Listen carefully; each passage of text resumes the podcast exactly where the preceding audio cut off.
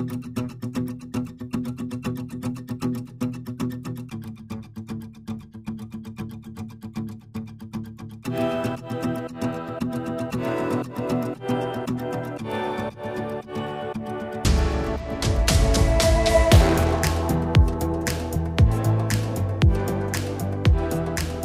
dobry, nazywam się Jarosław Kujisz, jestem redaktorem naczelnym Kultury Liberalnej i witam Państwa w naszej cotygodniowej rozmowie z cyklu Prawo do niuansu.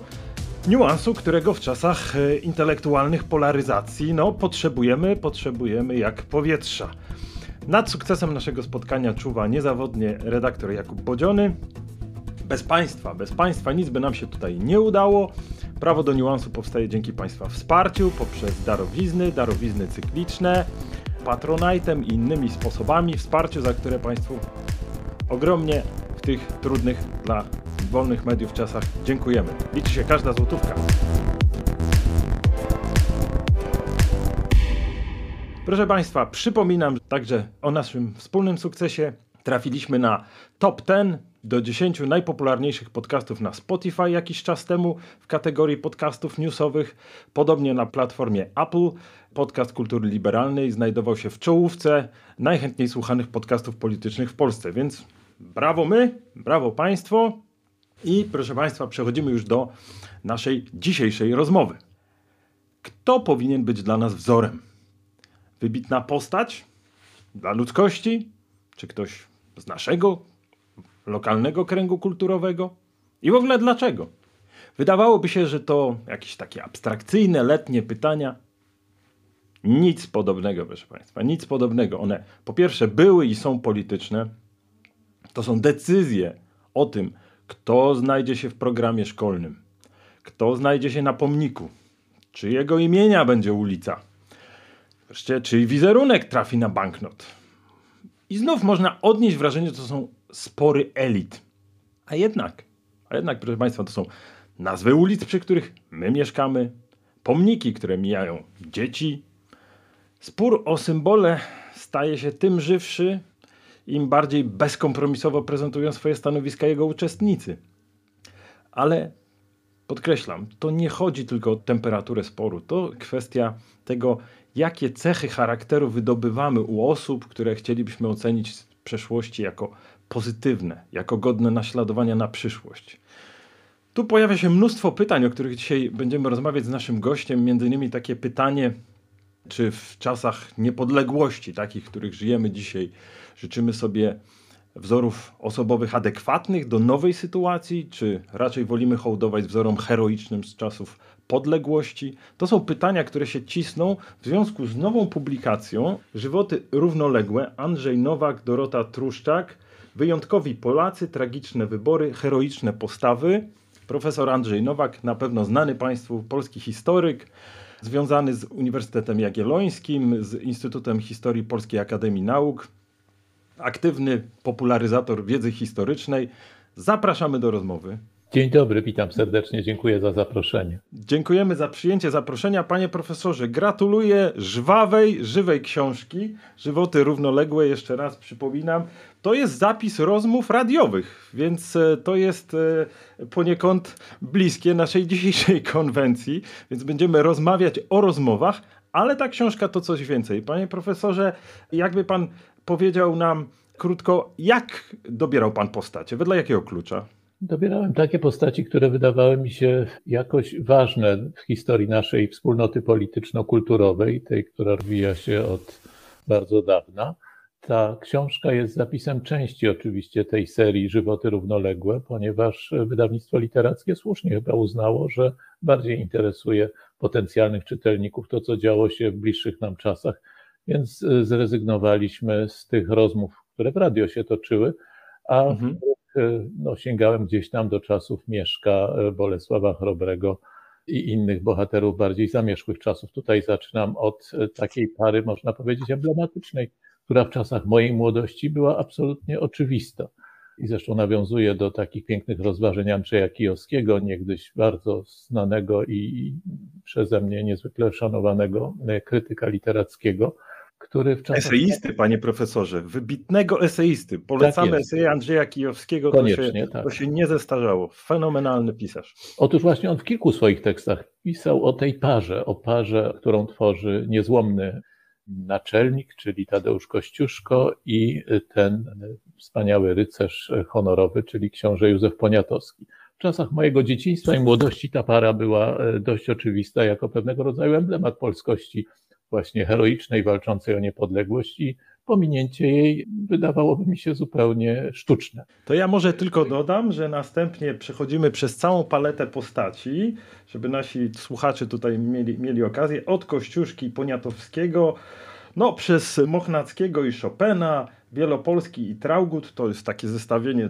no, musi być, prawda? Ale też jest, jest Piłsudski i Dmowski, to też taki nasz, nasz polski zestaw kanoniczny, ale są też mniej, mniej oczywiste zestawienia, bardzo uważam interesujące, jak na przykład prymas Wyszyński, sekretarz Gierek, Miłosz i Jan Paweł II, Herbert i Wajda, Walentynowicz i Kuroń, no i wreszcie Puenta Mazowiecki i Kaczyński. Panie profesorze, ja wobec tego mam pytanie, bo docierając do końca książki, tak jakby jakby pewna matryca wyboru dla mnie się staje jasna, jaśniejsza w każdym razie.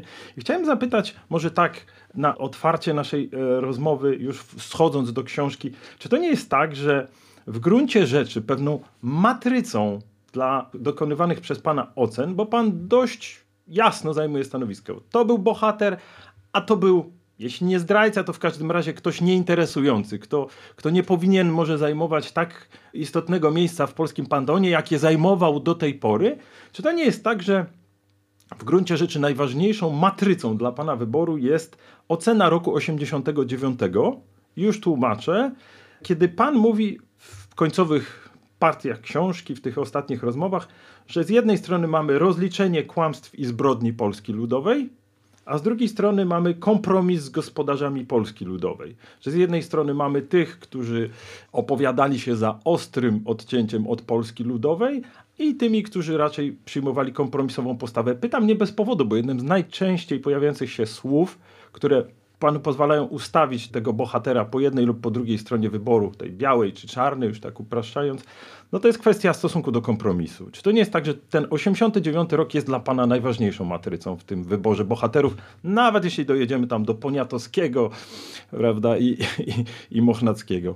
Doceniam bardzo wysiłki kultury liberalnej i tego programu czy tego podcastu żeby zachować pewne bodaj minimum zniuansowania tematyki, którą się podejmuje, ale myślę, że przed chwilą zastosował Pan coś e, dokładnie przeciwnego tej e, zasadzie, ponieważ uprościł Pan do najbardziej prymitywnego schematu i książkę, i dyskusję o historii.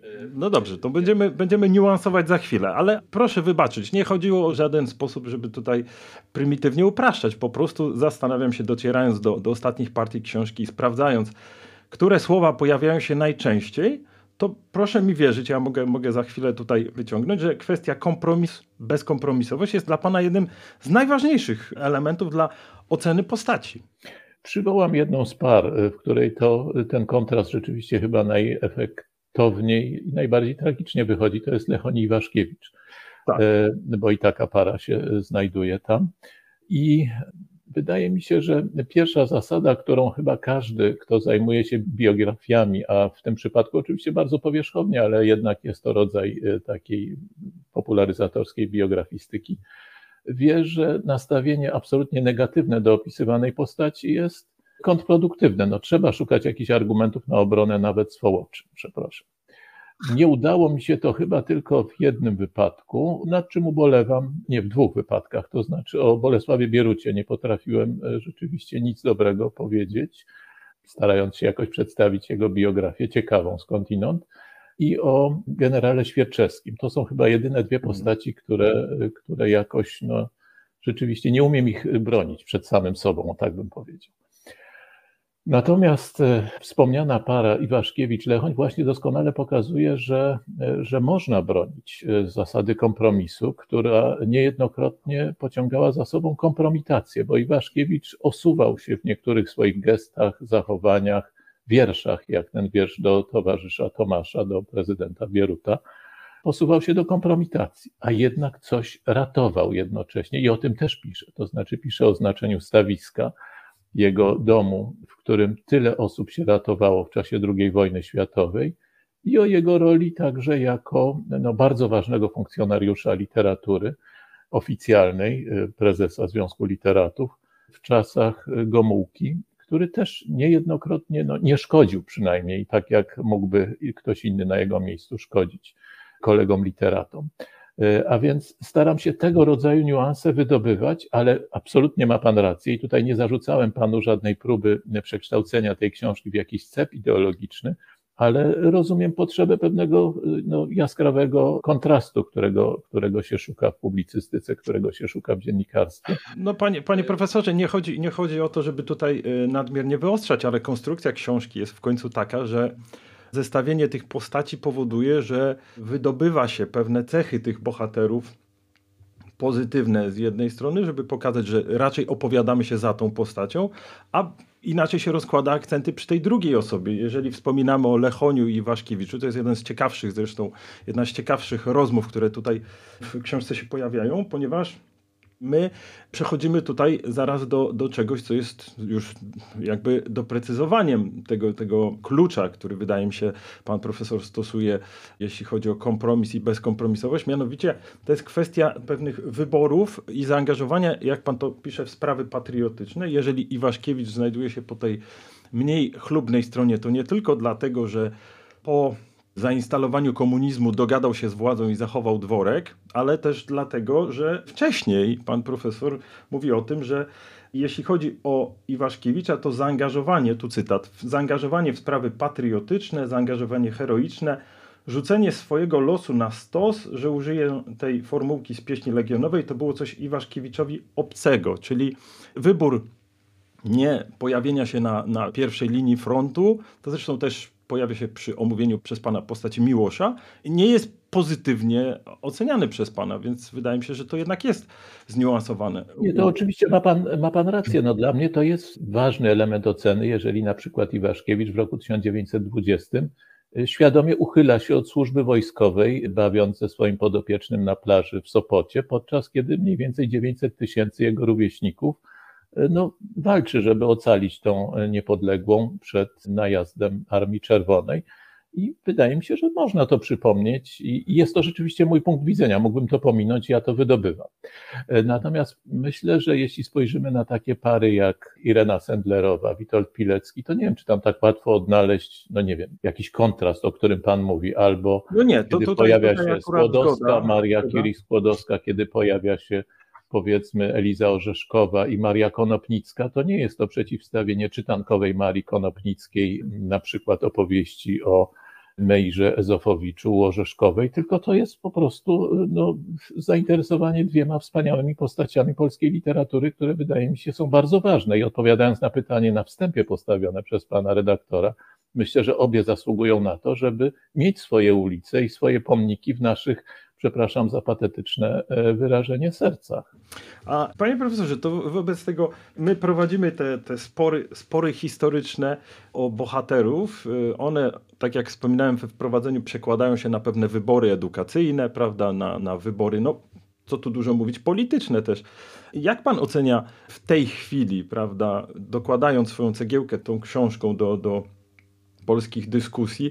W którym miejscu jesteśmy, jeśli chodzi o spory o historię? Co jest najważniejszym sporem o historii w tej chwili z Pana punktu widzenia, kiedy Pan dodaje jeszcze tutaj te cegiełki do, do, do dyskusji o historii Polski? E, właściwie trochę piszę o, o tym bardzo króciutko, oczywiście we wstępie. Najważniejsze wydaje mi się to, żebyśmy w ogóle o historii jeszcze rozmawiali, żeby w ogóle to kogoś jeszcze choć troszkę obchodziło. No, cytuję od pewnego czasu pewną wypowiedź, którą odnotowała moja żona, która wykłada akurat literaturę polską na jednej z uczelni krakowskich. I studentka bardzo inteligentna, bardzo sympatyczna w, odpowiedzi na pytanie bezsilne już całkowicie mojej żony w zderzeniu no, z całkowitym brakiem jakiejkolwiek orientacji w historii, w najprostszych sprawach, odpowiedzi na pytanie, czy nie uważa Pani, że, że warto jednak coś wiedzieć o przeszłości. Studentka odpowiedziała, My nie musimy poznawać historii, my ją tworzymy. I ta, ta parafraza jedenastej tezy o Feuerbachu Marksa, nieświadoma oczywiście, myślę, że jest bardzo trafnym oddaniem stanu ducha ogromnej części młodego pokolenia. Wiem, że ta książka, którą napisałem, zapewne nie trafi do, do rąk jakiejś y, młodzieży najczęściej, ale zachowuję taką minimalną nadzieję, że może gdzieś do jakichś rozmów trafią te, nie tylko dzięki oczywiście tej książce, ale dzięki wysiłkom tysięcy ludzi, takich jak Pan i inni ludzie, których w ogóle przeszłość jako część naszej, naszej tożsamości, czy sporów o naszą tożsamość jest ważna. I to, ten spór wydaje mi się najważniejszy. Czy w znaczy, ogóle wydaje... przeszłość jest ważna dla nas, czy, czy w ogóle nie powinniśmy nic z tego hmm. pamiętać? To jest bardzo taki, powiedziałbym, minimalny, minimalny projekt, żeby, żeby w ogóle rozmawiać ale mam wrażenie, że jak już zaczynamy rozmawiać, to wchodzą bardzo istotne podziały, różnice. Jak pan profesor pewnie wie, ja to tłumaczę tym, że my wychodzimy z kultury podległości, to znaczy z pewnego kształtu, który przyjęła polska kultura, żeby przetrwać w warunkach bez własnego państwa. Tak? No, o tym napisałem książkę Koniec pokoleń podległości. I e, w związku z tym pewne wzory postaw adekwatne na tamte czasy cały czas wybijają niejako, przebijają się do tego, do tego co dzisiaj. I stąd między innymi mnie bardzo zainteresowała ta, ta, ta książka, ponieważ z mojego punktu widzenia w każdym razie pan dokonuje bardzo jasnych wyborów aksjologicznych, jasnej oceny postaw. Ten jest bohaterem, tamten nie jest i nawet jeśli, jak pan tutaj nam słusznie przypomina, nie da się każdego tak potraktować jak Bieruta, prawda? No to jednak dokonuje pan ty, tych wyborów i wydaje mi się, że jednym z takich, jak mówimy o tych młodych odbiorcach, załóżmy, naszych treści, ale nie tylko młodych, no to znowu to sformułowanie, które powraca w niejednej rozmowie, rzucenie życia na stos, to jest dla Pana bardzo ważne, prawda? Jako kryterium oceny. Gotowość. Tak. Oczywiście każdy z nas może sobie zadać pytanie, czy zrobiłby to, czy rzuciłby y, swoje życie na stos, że nie wspomnę o życiu na przykład swoich dzieci, jeśli ktoś ma te dzieci bo to są no, straszliwie, niewyobrażalnie tragiczne wybory, przed którymi stawali nasi przodkowie. I, I pewnie mało kto, ja się do tej grupy nie zaliczam, odpowiedziałby jednoznacznie tak, oczywiście ja bym to potrafił zrobić. Ja nie jestem pewien. Ale z tego, że dzisiejsza nasza wrażliwość jest taka, że nie bardzo wyobrażamy sobie siebie w roli tych, którzy idą gdzieś na barykady, ginąć, nie, nie pluć tylko na policjantów w twarz, wiedząc, że nic oni w zamian nie zrobią, tym, którzy plują w twarz strażnikom porządku, tylko ryzykować naprawdę własne życie. Otóż myślę, że trzeba sobie uświadomić to, że gdyby nie było tych, którzy kiedyś to robili, no to nie byłoby nas, po prostu nie byłoby nas, albo bylibyśmy kimś zupełnie innym, nie rozmawiającymi ludźmi w tej chwili po polsku, nie mieszkającymi w kraju tak, a nie inaczej umiejscowionym w Europie, tylko w jakiejś zupełnie innej, to, to jest oczywiście bardzo trudne do wyobrażenia, jakby ta historia alternatywna wyobrażała, ale w zupełnie innym świecie. Ja się cieszę, że żyję w takim świecie, w jakim żyję, że z Panem rozmawiam w tej chwili w niepodległej Polsce. Ale czy rzeczywiście problem niepodległości i podległości jest już tak anachroniczny, jak e, Pan to przedstawia? W innej eee, książce, którą mhm. wydawnictwo literackie też wydało kilka lat temu, mojej, w której przypominałem tak zwany zapomniany episment roku 1920, czyli próbę dogadania się ponad głowami walczącej o przetrwanie Polski Wielkiej Brytanii z Moskwą w 1920 roku. No myślę, że to zagadnienie dzisiaj wraca bardzo nieprzyjemnie, nie w tak dramatycznych okolicznościach, ale kiedy powiedzmy podejmuje się rozmowy ponad głowami Polski, z Putinem czy z e, Łukaszenką, takim dosyć nieprzyjemnym satrapą, żeby dyskutować o naszych sprawach, o naszej granicy bez nas. I widzę, jak to jest relacjonowane, no bo akurat teraz e, siedzę gdzieś tam za granicą, oglądam głównie telewizję francuską i trochę próbuję piąte przez dziesiąte, rozumiejąc telewizję niemiecką. No to jest to relacjonowane zupełnie w taki sposób, e, no właśnie Polska jest całkowicie przedmiotowa, podmiotowa jest tylko kanclerz Merkel, która rozmawia właśnie o naszych sprawach e, z panem prezydentem Łukaszenką, takim równorzędnym partnerem. Otóż to jest dla mnie jakiś sygnał, że kwestia podległości, podmiotowości pozostaje trochę ważna. No tak, tak, tak. Znaczy, y, wydaje mi się, że tutaj, tutaj trzeba by było pewnie doprecyzować, jeśli akurat o, o moje stanowisko chodzi, to, to dla jasności, że to, co mnie interesuje, to jest to, że, że pewnego rodzaju wzory postaw czy, czy kody kulturowe przeniesione z tych czasów, już tak upraszczając, 1795-1989, że one mogą być szkodliwe, jeśli znajdziemy się już we własnym państwie. To nie jest tak odległe, ja cały czas o tym myślałem, bo mnie książka pana profesora niesłychanie interesowała właśnie z tego punktu widzenia, że, że widziałem dość dużo różnic między nami, ale właśnie różnic, które mnie prowokowały do tego, że Pan profesor przecież też nie lubi tak zwanej historii krytycznej, prawda? To znaczy takiego, chyba nie lubi pan, to może będzie pytanie, takiego, takiego podejścia do historii, kiedy już, prawda, jesteśmy na swoim, to możemy trochę odbrązowić, albo nawet bardzo odbrązowić tych naszych bohaterów z przeszłości, choćby po to, żeby historia była ciekawsza, żeby może właśnie zainteresowała te osoby, o których pan wspominał uwielbiam historię krytyczną, to znaczy najbardziej uwielbiam krytykować i odbrązawiać odbrązawiaczy, bo ci mhm. są strasznie alergicznie nastawieni do tego, żeby oni mieli prawo sądzić innych, natomiast żeby o nich coś powiedzieć, spróbować przeanalizować ich postawę, to broń Boże nie. Jeżeli krytyczna, to w stosunku do wszystkich. Krytykujcie Państwo moją książkę i mnie z każdej strony bardzo do tego zachęcam, ale nie wyłączajcie spod krytyki siebie samych i swoich postaw. Jasne. Jak, jakie jest pana profesora stanowisko w tym sporze, który odżył, jeśli chodzi o ludową historię Polski, skoro już dotarliśmy do tego miejsca? Skorzystam z okazji, żeby zapytać. To bardzo ciekawa była i ożywiająca naszą, powiedziałbym, dyskusję o przeszłości, prowokacja ze strony, doceniam zwłaszcza tutaj książkę pana profesora Leszczyńskiego. Trochę bardziej krytycznie do niektórych innych pozycji się odnoszę, które wydaje mi się nie mają już żadnego związku z historiografią. No ja patrzę na to jak historyk no, zawodowy trochę. Czyli ożywiło nam debatę, tak? Na pewno. No na przykład w najbliższym numerze kwartalnika historycznego, którego mam przyjemność być redaktorem, pojawi się bardzo pozytywna recenzja z książki pana Leszczyńskiego, napisana przez historyka XX wieku, bo akurat tę dwudziestowieczną część książki pana Leszczyńskiego uważam za najciekawszą. Natomiast e, w kolejnym numerze ukaże się bardziej krytyczna ocena, e, także przez fachowego historyka napisana, tej e, staropolskiej historii, która jest całkowicie zmitologizowana, fantastyczna i nie mająca nic wspólnego z rzeczywistością w tej wersji, jaką opisał pan Leszczyński. Panie profesorze, docieramy w Pana historii do samego, prawda, w zasadzie do, do czasów współczesnych, no bo ostatni, ostatnie dwie postacie to jest Tadeusz Mazowiecki i Lech Kaczyński. Jaką w zasadzie Pan chciałby zostawić puentę dla, dla tych następnych pokoleń? Ja ją może tak spróbuję zrekonstruować ad hoc.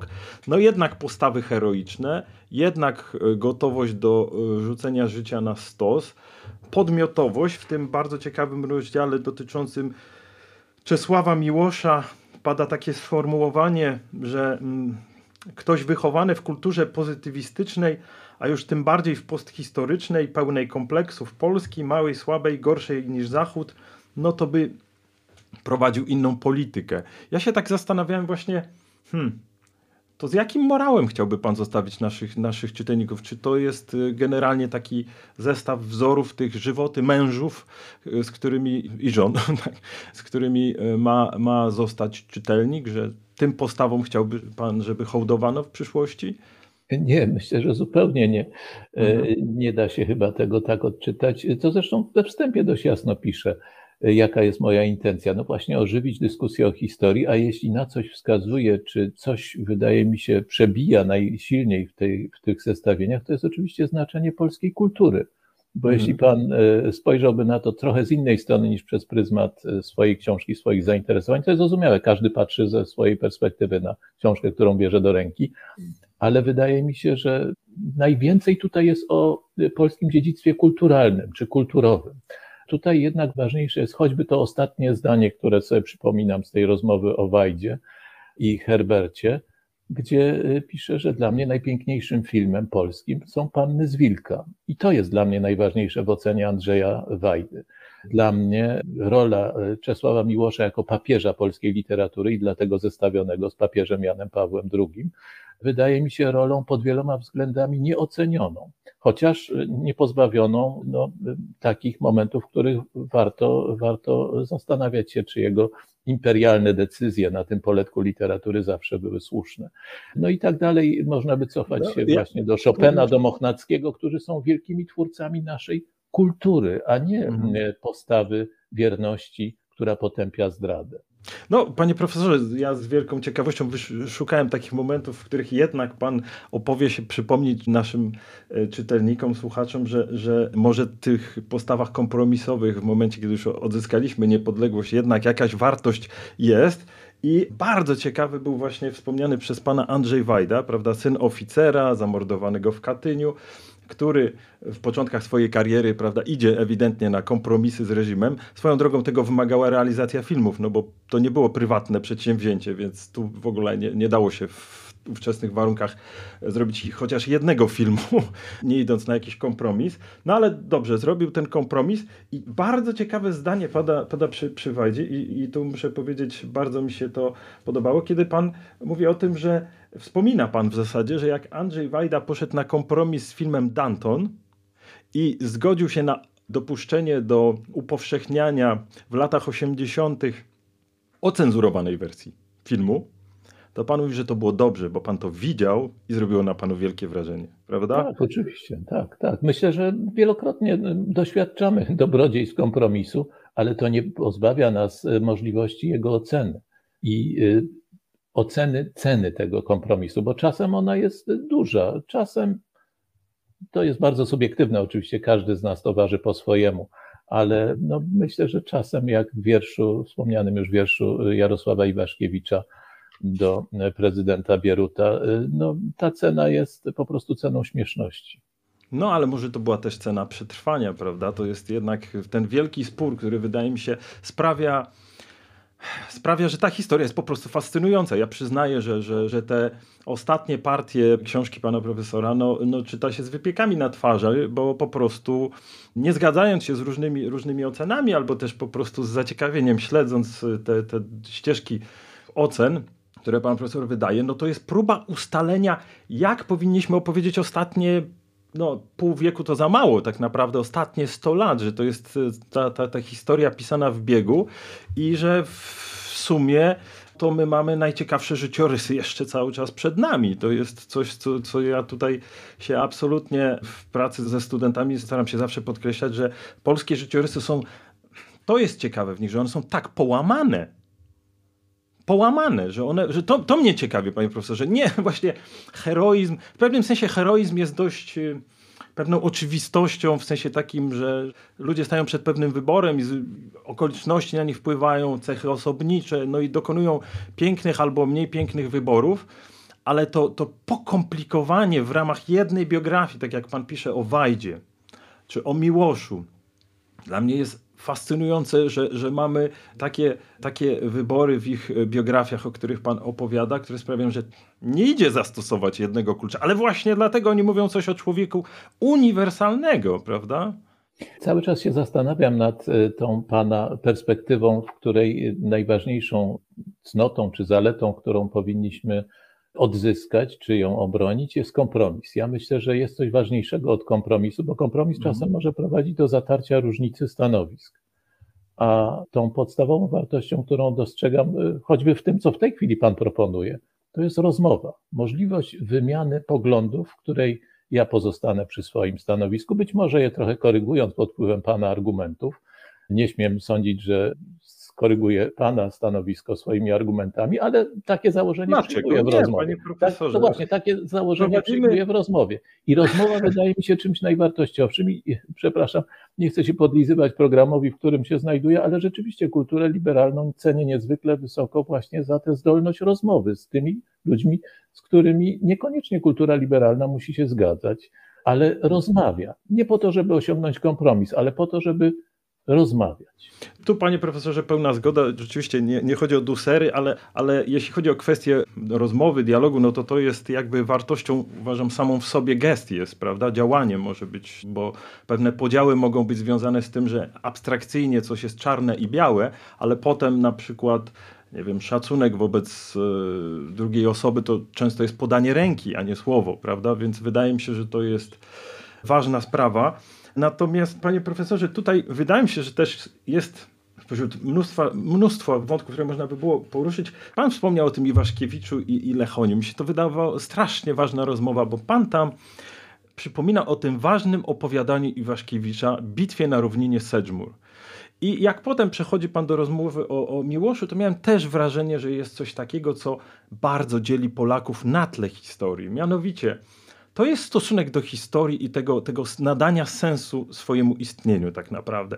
Kiedy Iwaszkiewicz ogląda przetaczające się dookoła niego fronty, totalitaryzmy, prawda, przechodzą ponad jego głowami i on pisze jedno z najwspanialszych opowiadań, prawda, w polskiej literaturze, Bitwę na równinie Sedgemoor to jest, to jest, żeby tylko Państwu pokrótce naszym słuchaczom powiedzieć, to jest opowieść, której ludzie się angażują w w kostiumie z przeszłości, ludzie się angażują w różne sprawy, ale w gruncie rzeczy potem nikt nie wygrywa. Ta historia jest bez sensu. Znaczy te, te cierpienia ludzkie są bez sensu. I ja mam wrażenie, że... I ostatecznie życie ludzkie jest bez sensu. To znaczy jest to genialne mm. opowiadanie, przepraszam, że wpadłem w słowo, genialne opowiadanie, ale nihilistyczne, przerażająco nihilistyczne. No tak, ale pamiętajmy, że on pisze to w 1942 roku, a ja mam wrażenie, że ono było, ono opowiada pan mówi nihilistyczne, a ja po tej kropce ostatniej Waszkiewicza miałem e, wrażenie, że to jest opowiadanie o tym, że wobec tego ważne jest teraźniejszość. Że to jest, to jest jakiś wielki spór, bo on, on dotyczy z jednej strony interpretacji historii, ale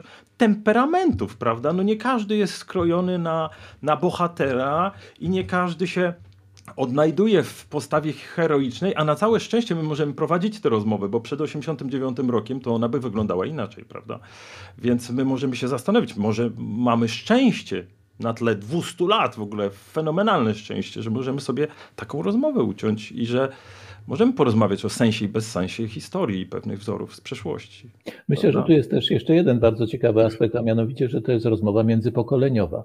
Pan jest mhm. troszeczkę młodszy ode mnie, znaczy chętnie powiem, że dużo młodszy, y, y, y, może to panu przyjemność sprawi, ale w każdym razie młodszy. chodzi mi o różnice generacyjne, że mhm. to jest coś bardzo ważnego dla pana generacji, tym bardziej dla młodszych jeszcze od pana generacji. No właśnie słowo heroizm może budzić skojarzenia, no takie jak to Herbert kiedyś opowiedział, wychodzi facet w pełnej zbroi na współczesną scenę, gwarantowany huragan śmiechu, prawda? No więc y, nie, tak to, nie, ale często okay. tak może być, może być. Może Natomiast być, no, może w być. pokoleniu troszkę starszym, niekoniecznie sami będąc bohaterami, pamiętamy, że byli obok nas bohaterowie prawdziwi, którzy jakąś tam cenę zapłacili za swoje bohaterstwo, dużą cenę. Absolutnie. Y, absolutnie. I, I to jest y, pewnego rodzaju różnica punktu widzenia wynikająca z momentu i okoliczności urodzenia, wychowania. I myślę, że bezcenną też rzeczą w rozmowie jest zachowanie tej rozmowy międzypokoleniowej, tego dialogu między różnymi doświadczeniami, które wynikają z różnych dat naszego urodzenia. Jeszcze jedną rzecz chciałem zauważyć. Zestawił pan Miłosza i Waszkiewicza.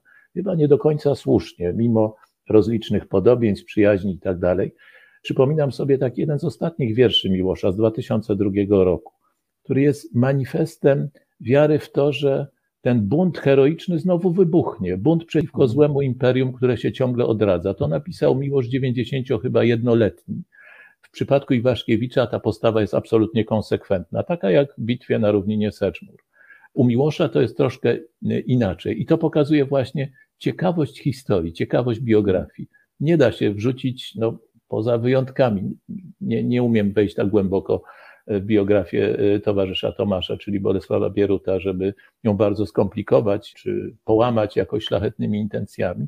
Ale w ogromnej większości wypadków to właśnie jest tak, że, że jak schodzimy do szczegółów, widzimy rozmaite pęknięcia, czasem nawet w takiej postawie antyheroicznej pęknięcie się pojawia, jak u Miłosza. No to ja tylko tutaj dodam, że my niezależnie od e, metryk rozmawiamy o, o dziejach naszego kraju, prawda? W związku z tym metryki bierzemy pod uwagę, ale też możemy je zostawić z boku, prawda? Bo próbujemy rozmawiać o tym, jaki nadać sens międzypokoleniowo, prawda? Bo gdyby wobec pana profesora tutaj e, wystąpił jakiś były legionista i tak dalej, bardzo często e, to, co jest frapujące, to jest na przykład to, że byli powstańcy warszawscy byli bardzo krytycznie nastawieni do decyzji o powstaniu warszawskim, do tego jak jaki był jego przebieg i tak dalej, niczego nie ujmując ich heroizmowi i próbowali przestrzegać następne pokolenie, między innymi pokolenie Solidarności, więc to, to, jest, e, to jest taka ciekawa tutaj prawidłowość. Jedni tak, drudzy odwrotnie. To, Oczywiście. To tak to no jest z powstańcami, jest... prawda? Że, że nie chcę powiedzieć połowa tak, połowa tak, ale na pewno nie jest to mhm. jednorodne w swoich decyzjach i postawach środowiska. Jeszcze oddajmy ten niuans Iwaszkiewiczowi, że, że jego kompromisowość i nihilizm napotykają pewien, pewien jednak moment w życiu, kiedy on ratuje wiele osób i później między innymi otrzymuje odznaczenie Sprawiedliwy wśród Narodów Świata. No więc to nie jest tak, że w tych okolicznościach, prawda, niesamowity człowiek. Ja muszę powiedzieć, że to, to jest niesamowita biografia, ponieważ ona się zupełnie wymyka jakimkolwiek szablonom, takim właśnie heroizm, nie heroizm. On raz był heroiczny, innym razem zupełnie nie. To jest po prostu człowiek z krwi i kości, pełen tych, tych słabości, a momentami wielkości. To, to jest coś takiego, co da się właśnie znaleźć u e, wielu innych bohaterów, których, których pan, tutaj, pan tutaj nam przypomina tak jeszcze tutaj. Dla mnie jest wielkim, wspaniałym pisarzem, e, zarówno w swojej, swojej nowelistyce, w swoich opowiadaniach z okresu międzywojennego, jak i w swoich ostatnich wierszach. A czasem oczywiście jest beznadziejnym pisarzem, właśnie jak w tych wierszach z lat 50. No ewidentnie, ja myślę, że on zapłacił wielką cenę, to znaczy ta, ta, cena jego artystyczna, to znaczy, że kiedy, kiedy już naprawdę szedł na daleko idące kompromisy, to pisał potwornie złą prozę czy wiersze, ale on był tego świadomy, co jeszcze bardziej skomplikowane, bo po ukazaniu się jego dzienników okazało się, że on wrócił z wielkim przytupem do, do, do naszego mainstreamu jako autor no tak skomplikowany, że nie dość, że wiedział, że że miał ten taki metapoziom, nazwijmy to, że miał ten nadświadomy, że wiedział, że popełnia głupstwa albo że płaci zbyt wysoką cenę. Ale, ale prawda, to jest część naszej kultury. To jest, to jest niesamowite, że. że, że to mamy... jest jej bogactwo. To jest jej to bogactwo. Jest, to jest jej bogactwo, i tu, panie profesorze, mam wrażenie, że taka. Dla mnie tak też to, to taka nauka z tych naszych sporów gorących, zresztą jak w każdej wspólnocie, że tak jak u pana wydaje mi się, że, że ten Piłsudski z Dmowskim, no jednak zażarci wrogowie, niezależnie od tego, czy, czy w Tokio nie zjedli obiadu, czy, czy zjedli i byli w stanie ze sobą w pewnym momencie nawet odbyć rozmowę, to jednak, to jednak e, historia ich wszystkich kładzie obok siebie, mówiąc już tak e, najoględniej, że my tych, tych bohaterów próbujemy poustawiać i być może to zależy od naszego prawda, podejścia, temperamentów, tak jak wspominałem, że, że my sobie mówimy o tym, kto jest nam bliższy tej postawie, ale że, że w ostatecznym rozrachunku też jakąś taką nauką, jak czytam tę pana książkę, jest, że koniec końców to historia pogodzi, tak jak Mickiewicza i Słowackiego, prawda? Tak jak tych ludzi, którzy straszliwie gotowali wobec siebie, że oni tam gdzieś znajdą swoje miejsce. To tu pozwolę sobie się nie zgodzić, bo uważam, Aha. że kiedy pogodzi, to będzie już cmentarz. Zawsze pamiętam te, te słowa wstrząsające dla mnie, ostatnie słowa filmu Barry Lyndon. Mhm. They are all equal now. No bo wszyscy nie żyją już dawno, prawda? Więc y, to jest właśnie dla mnie nihilizm śmierci, którą akceptujemy i która uważamy, że wszystko zrównuje i wtedy nic, co robiliśmy w życiu, nie ma znaczenia. Zupełnie nie. Wtedy budujemy, panie profesorze, republikę republikę, w której jest miejsce dla wszystkich i Ale nie uchyla to ocen. Kiedy się przestaniemy spierać o to, co różniło Słowackiego od Mickiewicza, kiedy przestaniemy się przejmować tym, co robił Iwaszkiewicz i jak to wpływało na to, co pisał, to wtedy on stanie się martwy. Wtedy ta przeszłość stanie się martwa. Jeśli coś próbuje osiągnąć w tym swoim pisaniu, no to to, żeby żeby opóźnić ten moment, kiedy historia, kiedy nasza przeszłość stanie się martwa. No, wydaje mi się, że to nam jak najmniej grozi, biorąc pod uwagę temperaturę polskich sporów, to mam wrażenie, że, że chyba, chyba jesteśmy jak najdalsi od tego. Panie profesorze, tak mi się przypomniał, chciałem zacytować, ale przyznaję, że mi się zaginęła mi książka. Na zakończenie naszej rozmowy jednym z wierszy Lechoń, który jest dla pana bohaterem. To jest dla mnie cudownym poetą, wielkim poetą, zwłaszcza Absolutnie. jego drugi tomik to jest absolutne arcydzieło. Srebrne się, i czarne. Polecam tu się, wszystkim. Tu się zgadzamy, panie profesorze, to są jedne z najpiękniejszych wierszy w naszym języku. E, niezależnie od ich wymowy, ale, ale jest taki moment, który wydaje mi się jest ładny na zakończenie może naszej rozmowy, która mam nadzieję, że, że będziemy jeszcze mieli okazję kontynuować przy innych okazjach, kiedy on napisał wiersz o Tuwimie. Jak wiadomo, oni się bardzo poróżnili politycznie. Ich drogi się rozeszły. Tuwim wraca do Polski Ludowej, prawda? Też idzie na kompromisy. Lechoń I ratuje zostaje... ludzi przez te kompromisy, o czym też warto pamiętać.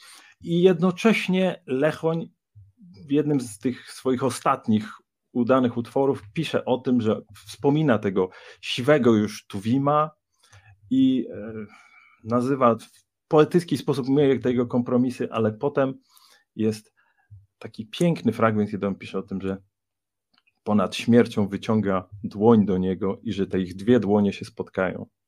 Panie profesorze, myślę, że to jest taka ładna może puenta naszej rozmowy.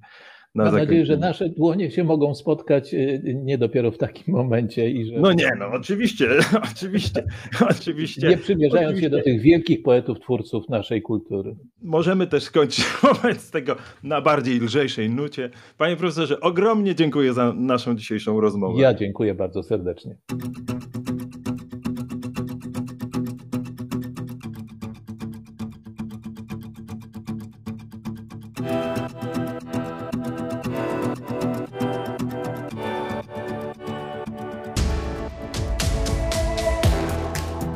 Proszę Państwa, żegnając się z naszym gościem bardzo serdecznie, ja jeszcze Państwu, Państwu przypominam tutaj, że Prawo do Niuansu jest czwartkową odmianą wideo podcastu kultury liberalnej. Mogą nas Państwo oglądać na Facebooku, na YouTubie, serwisy streamingowe, o których wspominaliśmy na wstępie, gdzie, gdzie Państwo się mogą zapoznać z naszymi wcześniejszymi rozmowami. Gorąco, gorąco zachęcam. Proszę też polecać innym, abonować nas. A w piątki redaktor Jakub Bodziony będzie rozmawiać o polityce zagranicznej i proszę Państwa, bardzo dziękuję Państwu za uwagę w imieniu Zespołu Kultury Liberalnej i za wsparcie, które nam Państwo wyrażają finansowo i dobrym słowem. Dziękujemy i zapraszamy w następny czwartek.